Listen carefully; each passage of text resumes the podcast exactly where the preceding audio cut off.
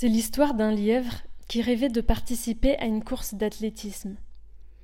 Tous les jours, il passait devant le stand d'inscription, mais il ne s'inscrivait pas. Il n'osait pas le faire parce qu'il avait peur de perdre, d'arriver le dernier, et avait trop peu confiance en lui.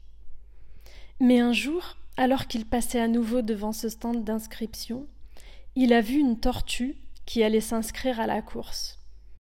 Alors il a éclaté de rire et s'est moqué de la tortue.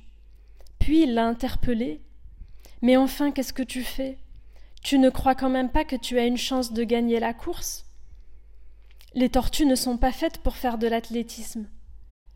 Je sais bien, mais moi je me contente de faire ce qui me plaît.